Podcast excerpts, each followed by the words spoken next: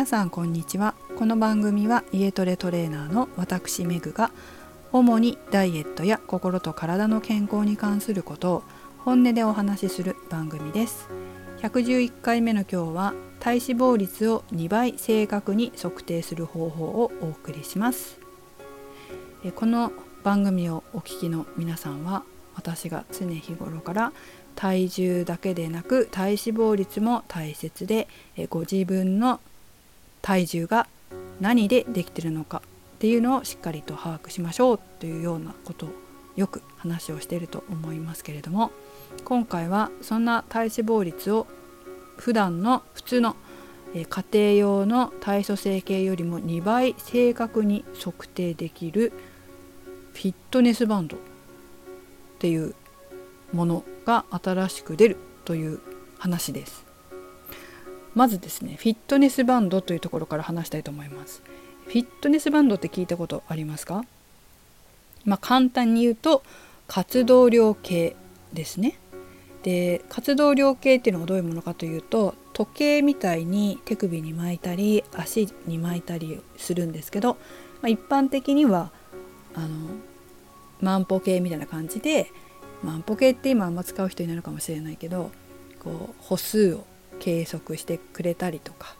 まあ、それによって消費カロリーを調べて調べてというか出してくれたりしますね。ただ最近のだとすごくこう発展していて歩数といっても、まあ、走った分階段登った分歩いた分とかで分けて出してくれるのもあったりします。それからこう脈拍だけじゃなくて私が去年使ってたやつは、えー、血圧が測れましたし今はもう酸素摂取量酸素摂取量っていうか血中濃度なのかな？酸素酸素濃度とかなのかな？も測れたりとかあとは今年去年だっけ出たのは体温が測れたり、えー、心電図見れたりするのもありましたよね。それから睡眠状態も分かりますよね。まあ、こういうアイテムです。さらにはちょっと調べてみたところもうちょっと発展したやつもありましてなんかアプリとかと連動してトレーニングを正確にできているのかチェックするみたいなあ活動量計フィットネスバンドもあるみたいですね。うん、ただこれ問題この、まあ、確かに正確さを測ってくれるのはいいんだけど例えばさトレーナーだったらあの、正確にできなかったとする正確にできなかったらじゃあ最初にこのトレーニングをしてできるようになってからこれにした方がいいかもしれないなっていうのとかもあるじゃない？その方の体の特徴だったりとかを見てねでそこまで見てくれる活動量計なのかはわからないけど、まあ、そういうのがあるみたいですよ。それもちょっとあの URL 貼っていくので、まあ、ご覧になったらいいかなと思います。革新的な行動分析アルゴリズムを通じた正確で体系的な運動分析をしてくれるらしいですよ。えー、正確な運動分析技術を通じて使用者の運動姿勢をコーチングしてくれます。まあ、トレーナーいらずですね。うん、すごいこれ見てみると面白いかも。あのちょっと値段わかんないんだけどまあちょっとチェックしてみてください。まあ、トレーナーが高いよっていう方はこういったのだと、えー、安価にできるんじゃないでしょうか。はい、まあ、ちょっと話がそれてしまいましたが今すごいいろいろフィットネスバンドも進化してるみたいですね。でまあ今回見つけたこの体脂肪率を2倍正確に測定する方法っていうのは Amazon で開発されたみたいなのかな。Amazon なんだけどもアメリカ米アマゾンコムドットコムは8月27日つい先日ですね。フィットネスバンド Amazon ヘイローを発表した。で本体はまあ99.99ドル。で連携するサブスクリプションサブスプリクションサービスは月額3.99ドル。でまずは米国で、えー、提供を開始するということなのでそのサブスクリプションサービスに加入する必要があるみたいですね。でおそらくアプリにかかってくる料金なのかなと思います。ちょっとわからない。そこまで書いてなかったです。でこのフィットネスバンド特徴が3つありましてえ1つ目見た目に画面がない。これはですねあの他にもこういう活動量計があるよっていうことで、えー、URL 貼っとくので見てもらったらいいと思うんですけどちょっと時計っぽくなってるのが多いんですよね。でそうじゃなくてこの Amazon Halo は画面がないだからそのアプリで管理できるみたいな感じです。2つ目声の調子からメンタルの状態を解析し人間関係改善にもつなげるこれはなんかマイクが搭載されていてそのマイクで声を拾ってその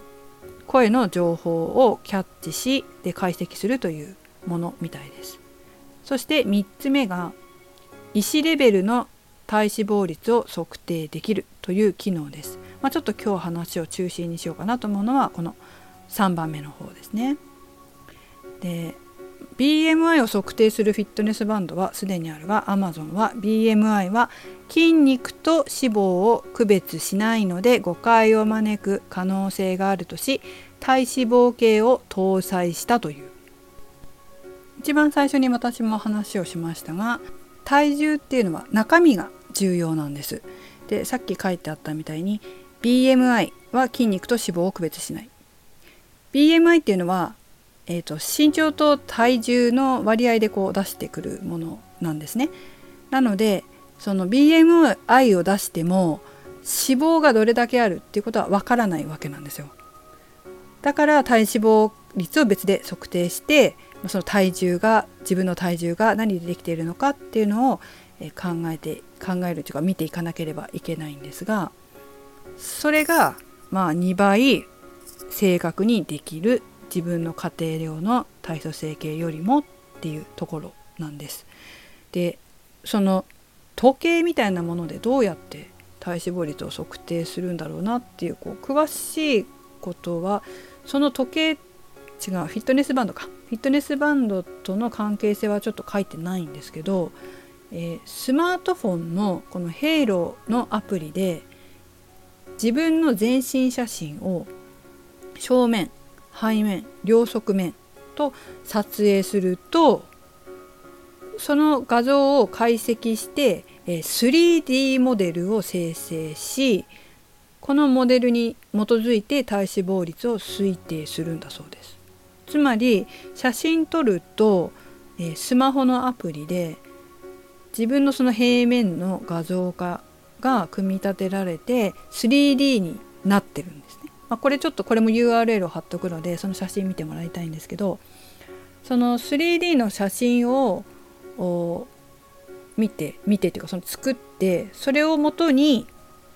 その人の体脂肪率を推定するみたいなんですよ。でこの写真本当に見ると分かるんですけど、えー、と左側にそのアプリの中の 3D の自分。で右側に、まあ、平面上の自分っていうのが映っていてなんかねこのアプリで見ると生々しいんですよ。ボディファット32%ってこうその方のが出てくるんですけどなんかね生々しい 3D 3D で自分とこ見ないよね。鏡でしか自分で見れないわけだし。だから自分がこれ欲しいかって言われると別にその正確に測定したところでまあ、どうなのかなっていうのが私はあって欲しいとは思わないんだけれどこうダイエットしてるんだけどなかなか進まないっていう方はこの 3D の自分を見るとなんかまずいかもなっていうふうには感じるかもしれません。でしかもあの自分ちの体重計よりも2倍正確に出てるからって言われちゃったらはっってするかもしれませんね。だから自分で使うよりもこう生徒さんに使いたいみたいなところはありますね。はい。まあ医師が使う方法と同程度で家庭用体重の2倍近くなので医師が使う方法と同程度ってていうのがそのどの程度のものを病院で使ってるのかちょっと私あのただそういう科内科とかにいなかったからわからないだけなのか私がちょっと遅れてるのかちょっと分かりませんが、まあ、病院も離れてるのでちょっと分かんないですけどまあとにかくそういうちょっと正確性があるものらしいですよ。まあ、そんなあフィットネスバンドができるそうです。まだアメリカのものなので、まあ、日本に入ってくるのはいつになるかなとは思いますけどちょっと2番に戻るとその声の調子からメンタルの状態を解析し人間関係改善にもつなげるっていうのがちょっと私には実はあまりよく分からなかったんですよ。で、えー、と一つはあこれには使えるかなと思ったのは例えばこういうラジオの放送とか私だったらインストラクターという仕事とかだったり、まあ、トレーナーでもそうでしょうけどこう聞き取りやすいとか明るい声で元気だとかねそういうのってすごく大事なわけですよね。例えば営業の仕事されてる方とかプレゼンを人の前でしなきゃいけないっていう方にはその自分の声って録音して聞いて修正したりするじゃないですか。そういう役目をもっていうかその、まあ、そういうことをはこれはしてくれるわけではないけれども、まあ、自分たちはそうやってしますよね。まあ、営業の人とかも自分の声録音したりすると思うんですけどさらにそれを周りの人がどう判断するのかっていうのが分かるっていうことは聞き取りにくいですよ、えー、暗く聞こえますよとかあ分かりにくいですよとかって言ってもらえるのはちょっとありがたいかもしれません。